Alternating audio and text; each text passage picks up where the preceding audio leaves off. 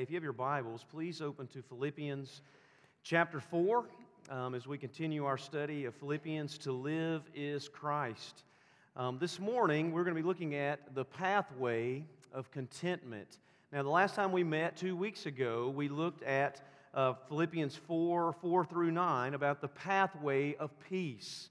And so I'll read that in just a second. But this morning, we're going to connect the idea of peace with contentment. There is a close connection between those two. Those that are not at peace cannot be content, and those that are not content cannot be at peace. Now, we defined, for those that might not have been here, we defined the peace of God, we define the abiding peace of God in the life of a believer as the settled disposition of the soul that rests and trusts in God no matter the circumstance. That's what it means to be to have the present and abiding peace of God in your life that you rest in him. You've settled it in your soul that you rest and trust in God no matter what you're going through. And so, it is a soul, the soul that's at peace is a soul that trusts God's good plans for his children even in the midst of the difficulties and uncertainties of life that we all have to face. Anyone who says that walking with Jesus is easy or this life is, does not have its share of hardship and toil and struggle is not selling you what the Bible is selling you. Okay? That's what the Bible says. The peace, and so what we've looked at last time was this, this peace, this abiding peace of God, it shows up in our lives in the way, particularly in the way that we pray that we pray with thanksgiving and confidence, that we fill our lives with the thoughts of the glory and goodness of Christ. And then that peace will spill over into how we live before others. Now, what that peace, that trust, and that confidence should produce in us is contentment. It should produce contentment with our station in life. So that means whatever that might be, whether that's poverty or riches, whether that's in sickness or in health, in death or in life. For the believer, instead of our lives being marked and controlled by anxiety and fear, they should be characterized by peace and contentment in God's sure providence for his children. One of my favorite uh, hymns, modern hymns, one of the songs that's been written in the last 15 years, is a song called Christ My Hope in Life and Death. I just want to read you what the first verse says of this song. Now, Henry, we can sing this anytime you want, okay? My, Christ, my hope in life and death. And it, it carries this idea of peace and contentment. It says, What is our hope in life and death?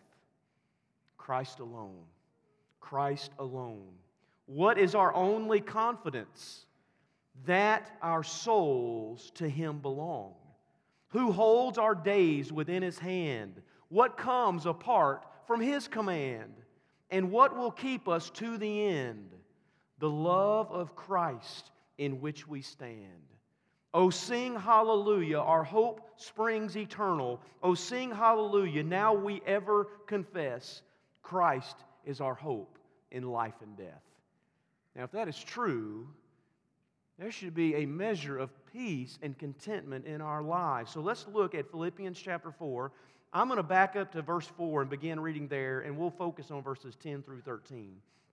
He says there, he says there, beginning back in verse 4, he says, Rejoice in the Lord always, and again I will say, Rejoice. Let your reasonableness be known to everyone. The Lord is at hand. Do not be anxious about anything, but in everything, by prayer and supplication with thanksgiving, let your requests be known to God. And what will happen then? And the peace of God, which surpasses all understanding, will guard your hearts and your minds in Christ Jesus. Finally, brothers, whatever is true, whatever is honorable, whatever is just, whatever is commendable, if there's any excellence, if there's anything worthy of praise, think about these things. And what you've learned and received and heard and seen in me, practice these things, and what will happen? and the God of peace will be with you. Now look at verses 10 through 13. He says, I rejoiced in the Lord greatly that now at length you have revived your concern for me. You were indeed concerned for me, but you had no opportunity. Not that I'm speaking of being in need, for I have learned in whatever situation I am to be content. I know how to be brought low, I know how to abound. In any and every circumstance, I've learned the secret of facing plenty and hunger, abundance and need. I can do all things through him who strengthens me. May the Lord add a blessing to the reading of his word. I want to point out three things in the pathway to contentment, and they all have to do with Jesus being the center. So the first is this I want you to notice Paul, uh, Paul tells us that in verse 10, we should have a Christ centered concern, particularly towards other believers. Look at verse 10. He says, I rejoiced in the Lord greatly that now at length you have revived your concern for me. You were indeed concerned before, but you had no opportunity. Now, first thing I want you to see here is this word revived here is a botanical term for those of you that love gardening. The word revived is the word that's used in the Greek to, to speak of a plant blooming after a period of dormancy. So, Paul is saying here that what appeared to be a winter period of the Philippians' concern for him, that their concern seemed to, be, seemed to lie dormant in this winter phase, that now all of a sudden it has burst forth and the bloom is opened, and Paul is now been revived because of their concern for him. Now, Paul knows that they loved him, but apparently something had happened and they didn't have an opportunity to show that love and concern. Now, but I want you to put yourself in this position here. Imagine Paul. Remember, he's writing from prison, and so he's surrounded, and he's in this dark and dank prison surrounded by Roman guards. So this isn't the picture of a springtime garden, right? But all at once, Paul in this prison, Epaphroditus walks in from Macedonia he walks in carrying a gift of love to care for Paul's physical needs. He comes as a messenger and minister of the, of the Philippians' concern for Paul. And you have to remember, this is important because in the Roman prison system, they didn't provide you food and your necessary what you needed for life. It was up to your friends and family to provide that for you while you were in custody. And so here comes in Epaphroditus, and that moment, Paul's heart bursts in rejoicing because he knows that there are those out there that are concerned for him. Now, second, I want you to notice that what revives here is their concern for Paul. This word has a very important meaning in the book of Philippians. All right, this, book, this, book, this word appears at least 10 times in this letter. It has to do with the, the word concern is also translated mind in Philippians. It's also translated as attitude. It's also translated as thinking and feeling, all in this letter. It's the Greek word phroneo. Let me just give you a quick summary if you haven't been here. Paul used it back in chapter 1, verse 7, to say that he was right to be filled with affections for the Philippians. He has concern for them. He's right to have them he says it over in chapter 2, verse 2, that believers should have the same mind and be of the same accord together. They should have the same concerns for one another. In chapter 2, verse 5, he says that we should have the same mind in us that was also in Christ Jesus, to have the same concerns that Jesus had. He says in chapter 3, verse 15, that those that are mature should think the same way about pressing on towards the upward call in Christ Jesus. And now, and then in verses 4 and 2, in chapter 4, verse 2, when you have Euodia and Syntyche fighting with each other, what does Paul tell them? That they should agree, phroneo, they should have the same mind in one another. They should agree in the Lord. They should have the same concerns that Christ has. So, right here, Paul says the Philippians' concern has blossomed again and their gift through Epaphroditus is proof of their love for him. Here's what that means. I want you to think for me. Let's put our thinking caps on. Christ has opened the hearts of the Philippians not only to love Jesus, but to love those that Jesus loves. Let that sink in for a second. What has happened is that Paul, as Paul is saying, that Christ has not only opened the hearts of the Philippians, it's not only blossomed into loving for Jesus, it has blossomed into loving for others. This means you cannot love Jesus and be unmoved by the circumstance and condition of other believers. If the love of God has blossomed in your heart for Christ, it must blossom towards other believers. Christian compassion overflows the heart with genuine concern for the well being of others, especially those that are enduring hardships, not because of their own. Not because of their own doing or because of their own choices, but their hardships are for the sake of the gospel and it's spread among the nations. You notice that? That's what's happening here. Paul is in prison not because he's made stupid decisions or he's failed to, to uh, carry out his social obligations of being a good citizen. No, Paul's in prison for preaching the gospel. And Paul says that you have to be concerned for the well being of believers who are advancing the gospel. We have to share in this burden together. But third, notice that the Philippians' revived concern does something to Paul. It causes him to rejoice. Their love for him and concern for him has ministered to Paul's heart. It's caused him to rejoice in the Lord. So, what does Paul do? He follows his previous command in verse 4. He says, Rejoice in the Lord always. Again, I will say rejoice. And that's exactly what Paul does. He rejoices in the Lord right here. Is it any wonder that this letter is filled with such joy? You can't read the, the letter of Philippians without seeing that everything about it is marked with Christian joy because of what God has done in the lives of the Philippians and in Paul's own heart. And what we learn here is that Christ's concern for his children led the Philippians to share in that concern to meet the needs of Paul. Think about this one Christian receives what he needs. Paul needs to be cared for. So one Christian receives what he needs only because another Christian was willing to be concerned for them. God met Paul's needs through others, which means God blesses others through our obedience and our concern.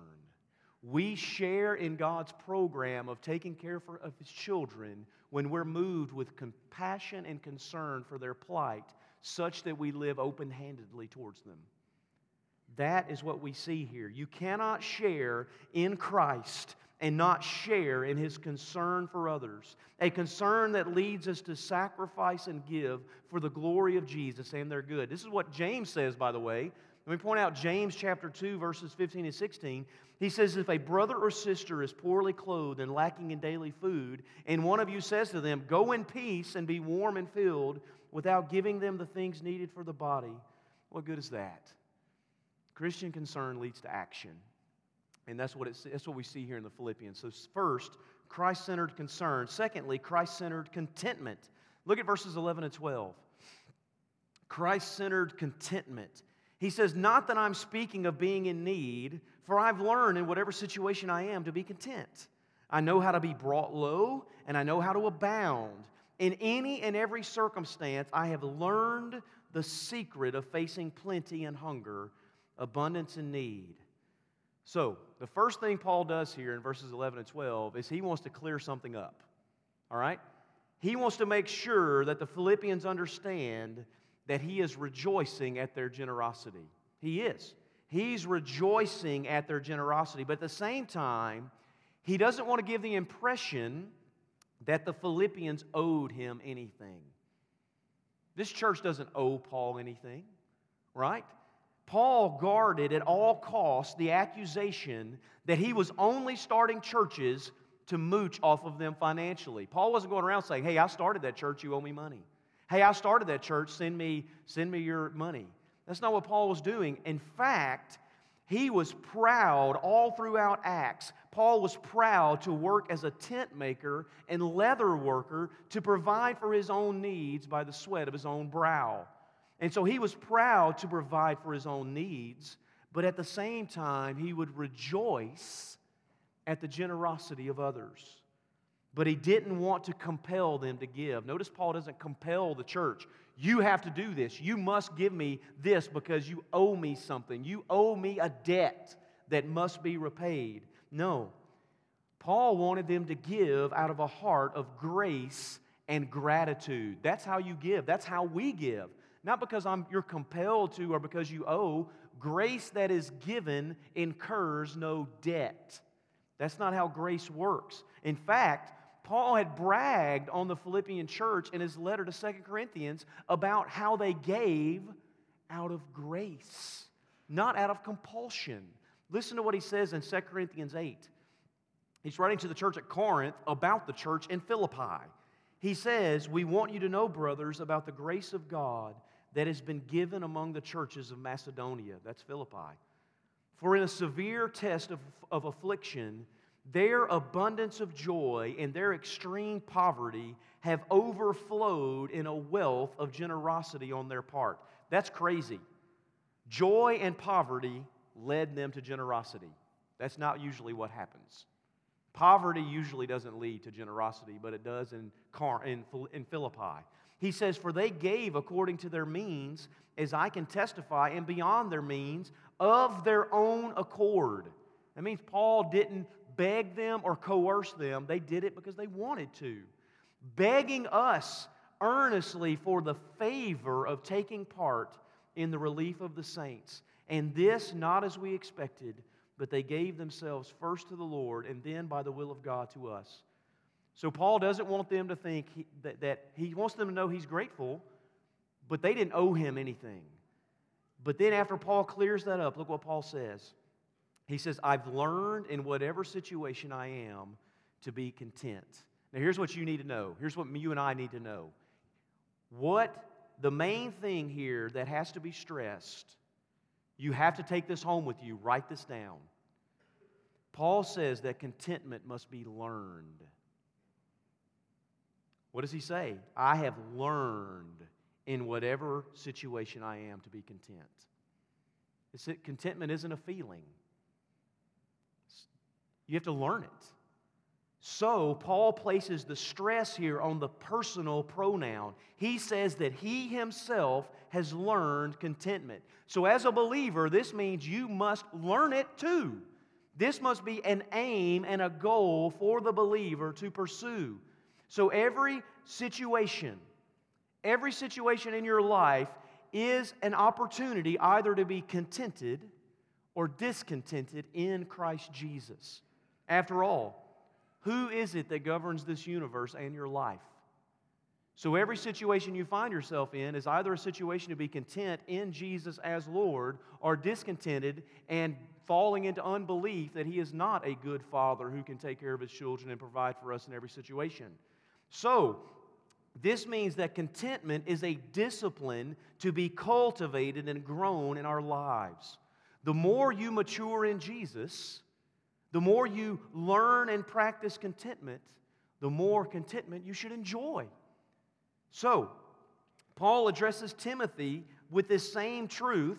Remember, Timothy's his young protege, and listen to what Paul says to him in, in what he writes to Timothy. He says, Godliness with contentment is great gain godliness and contentment. So, contentment has to be learned, and there's something to it that gives us something spiritually. He says, Godliness with contentment is great gain, for we brought nothing into the world, and we cannot take anything out of it. But if we have food and clothing, with these we will be content.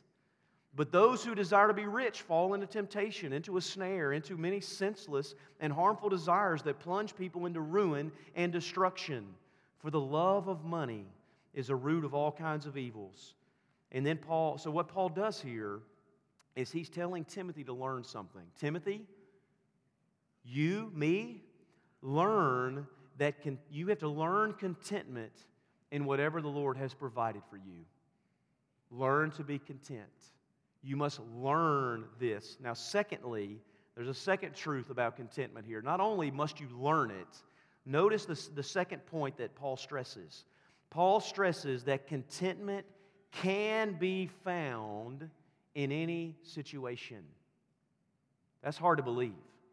But contentment can be found in any situation. Look what he says. He says, I know how to be brought low, I know how to abound in any and every circumstance. You can circle that.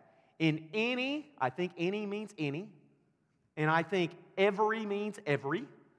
In any and every circumstance, I have learned the secret of facing plenty and hunger, abundance and need.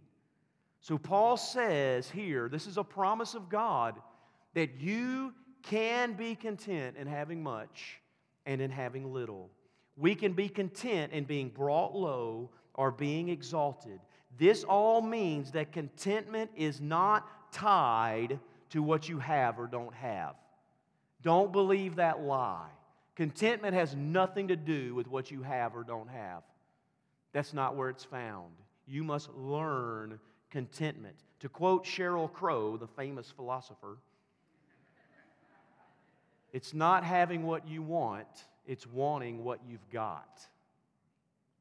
It's also a good song she wrote. But that's the issue, right? So, in a sense, here it is. If you are in Christ, you will never find yourself in a place where you cannot find contentment in Him. It's a discipline that we learn, that we practice, that we relearn, and we repractice, that we relearn again, and we repractice as disciples. Now, let me try to give a few illustrations to help you here. We all face the temptation to search for contentment in this world in our things, don't we? Isn't that what our culture does? That's what every advertisement on TV is about. They're trying to sell you something. They're trying to sell you peace and contentment through a product that will be obsolete in six months of you buying it if you're lucky. The issue here is that God did not make us for this world or for the things of this world. C.S. Lewis warned in the Screwtape letters, he says, Prosperity knits a man to the world. He feels he's finding his place in it, while really it's finding his place in him. Think of this, guys. High school students, really think about this. College students, I need you to think about this. Elementary students, learn to think about this. Think of how often you've had this thought cross your mind. If I only had that new phone, I'd be content. If I only had that job, I'd be content. If I only had that relationship, I'd be content. If I only had that position or that promotion or that degree, or if I hit it big in the lottery, if UT had one good season, or if the Titans didn't blow it in the playoffs every year. Now, y'all all laughing, but it hurts, doesn't it? Listen, the list goes on and on and on. That's what it does. The truth is that none of those things can get you what God only designed for you to have in Jesus. That's contentment. Now, I read a funny story. It says uh, there was a devout Quaker. Quakers have pledged themselves to simplicity, and there was a devout Quaker who was watching his new neighbor move in next door. And after all kinds of modern appliances and electronic gadgets and plush furniture and costly wall hangings had been carried in, the Quaker called out to his neighbor and he said, If you find you're lacking anything, neighbor, let me know, and I'll show you how to live without it. We need more of that kind of simple but rugged contentment in our lives. It's a law of the soul, it seems. There's a law of the soul that it seems that the more stuff we acquire, the less contentment we find. Contentment is a rare, a rare jewel indeed here in the rich and affluent USA. I have found much more of it in the dirt huts of Honduras and Venezuela and in the poor of Haiti than I found here in West Tennessee. And here's the issue when all you have is Jesus, you learn something. You learn that Jesus is enough. Wouldn't it be nice for us to learn some of that? When all you have is Jesus, you learn that He is enough. I want to have a question for you. Believer, have you learned contentment? Are you practicing contentment in Christ in all circumstances? Do you trust His goodness and provision in your life? It's Christ centered contentment, whether you have much or little. It's Jesus is Lord. I trust Him. I can be content to sit on my porch with a cup of coffee under the peace and mercy of Jesus, and all is well in the world. We need more of that. Jesus said, Come to me, all you who are weary and heavy laden, and you'll find rest. You'll find peace. You'll find contentment in me. Not in things, but in a person. That's what we need. And then finally, I want you to notice Paul's Christ centered confidence. Look at Paul's confidence in verse 13. He says, I can do all things through him who strengthens me. Now we get to the bottom of it, right? Now we get to the full confidence of Paul. Paul tells us here where the source of his strength and contentment lies. And it lies in Jesus, who is the anchor of his soul. Now I want to say here that this might be the most misused verse in all of the Bible. Right up next to the misuse of Jesus saying, Judge not. You know that's not all Jesus ever said, right? Okay? Paul is arguing here that he can find contentment in whatever situation he is in because Jesus is with him in every situation.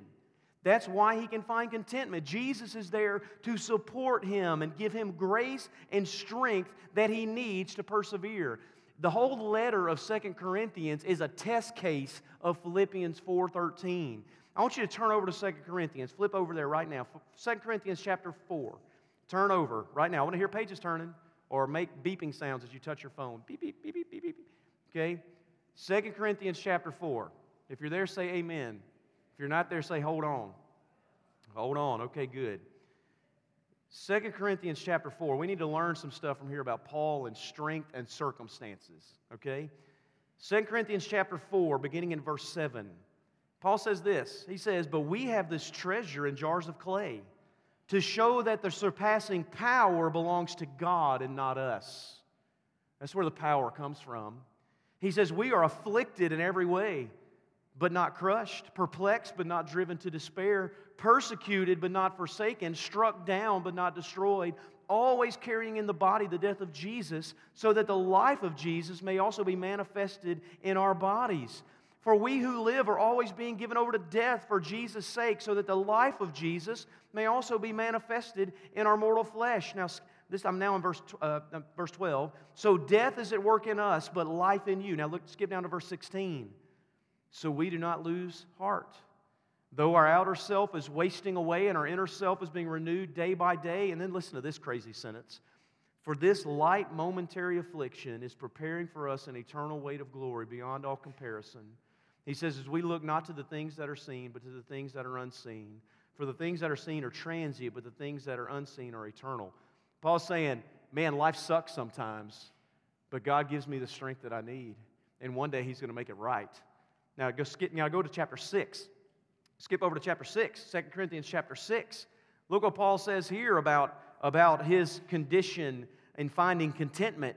He says, We put no obstacle in anyone's way so that no fault can be found with our ministry, but as servants of God, we commend ourselves in every way by great endurance, afflictions, hardships, calamities, beatings, imprisonments, riots, labors, sleepless nights, hunger. Yeah, Paul, that sounds like a great path to peace and contentment. That's what, I want some of that. Paul says, I can do all things through Christ who strengthens me. Look what he keeps going.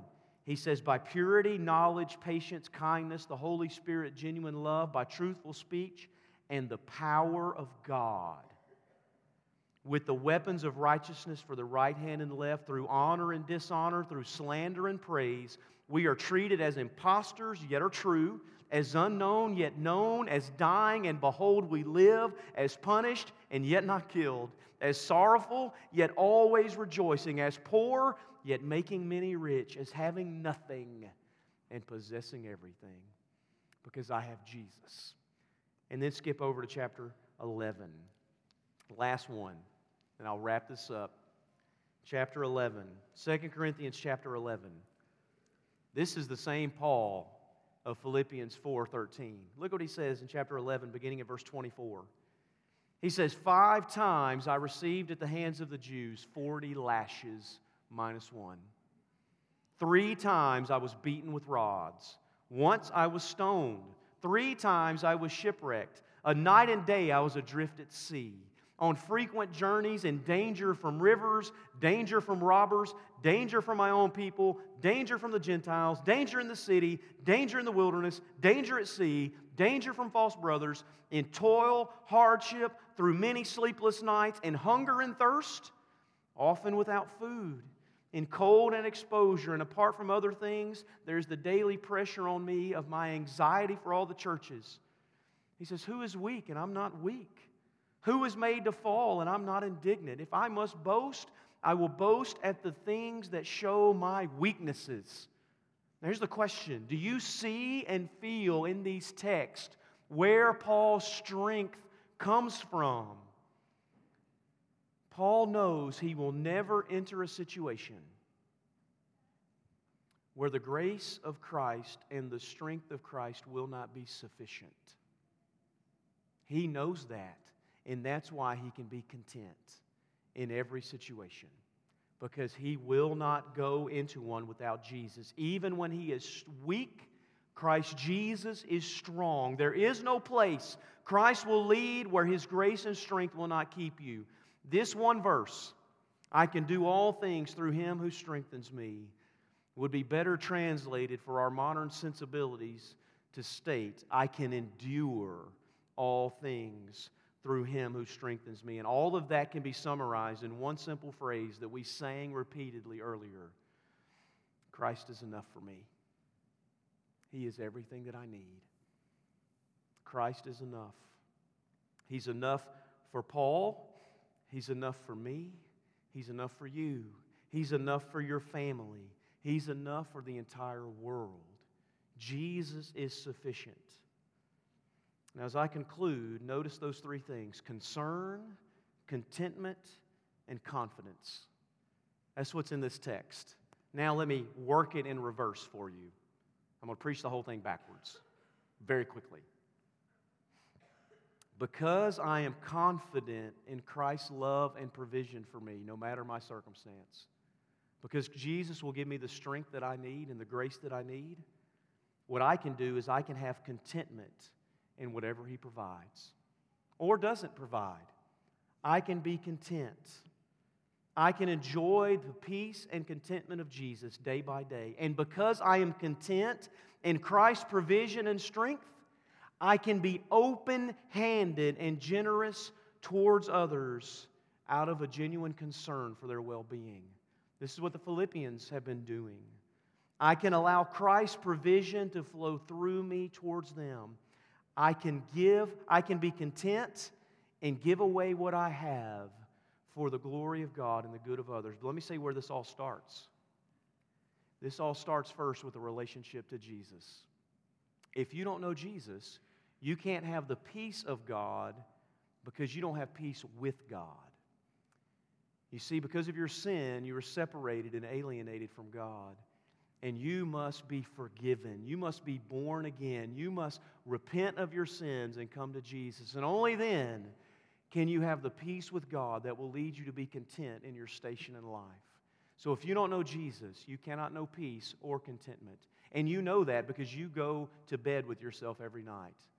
You know the weight of your own conscience. You know the feeling of being separated from God because of your sin. You know the feeling of your prayers hitting the ceiling and nobody, seeming like no one is listening. Fall on Jesus. Jesus says, Come to me and you'll find rest. But if you're a Christian, you need to learn contentment. This is a daily discipline of falling before Christ day by day, saying, This is a day you have made. I will rejoice and be glad in it. And whatever comes, I receive it as a gift of your hand. And I will walk in your grace until the day you take me home. May we all experience that kind of contentment. We're to have, I'm going to pray. And we'll have a brief time of invitation. Father, I ask now that you would speak to our hearts from your word, that we will be challenged to find our greatest contentment in Jesus, that He is enough for our minds, our hearts, and our souls. And Father, forgive us when we look for a thousand different ways to find contentment in this world, when, Father, it is all that we need is Jesus. So, Father, draw near to us now and speak to us for Christ's sake. Amen.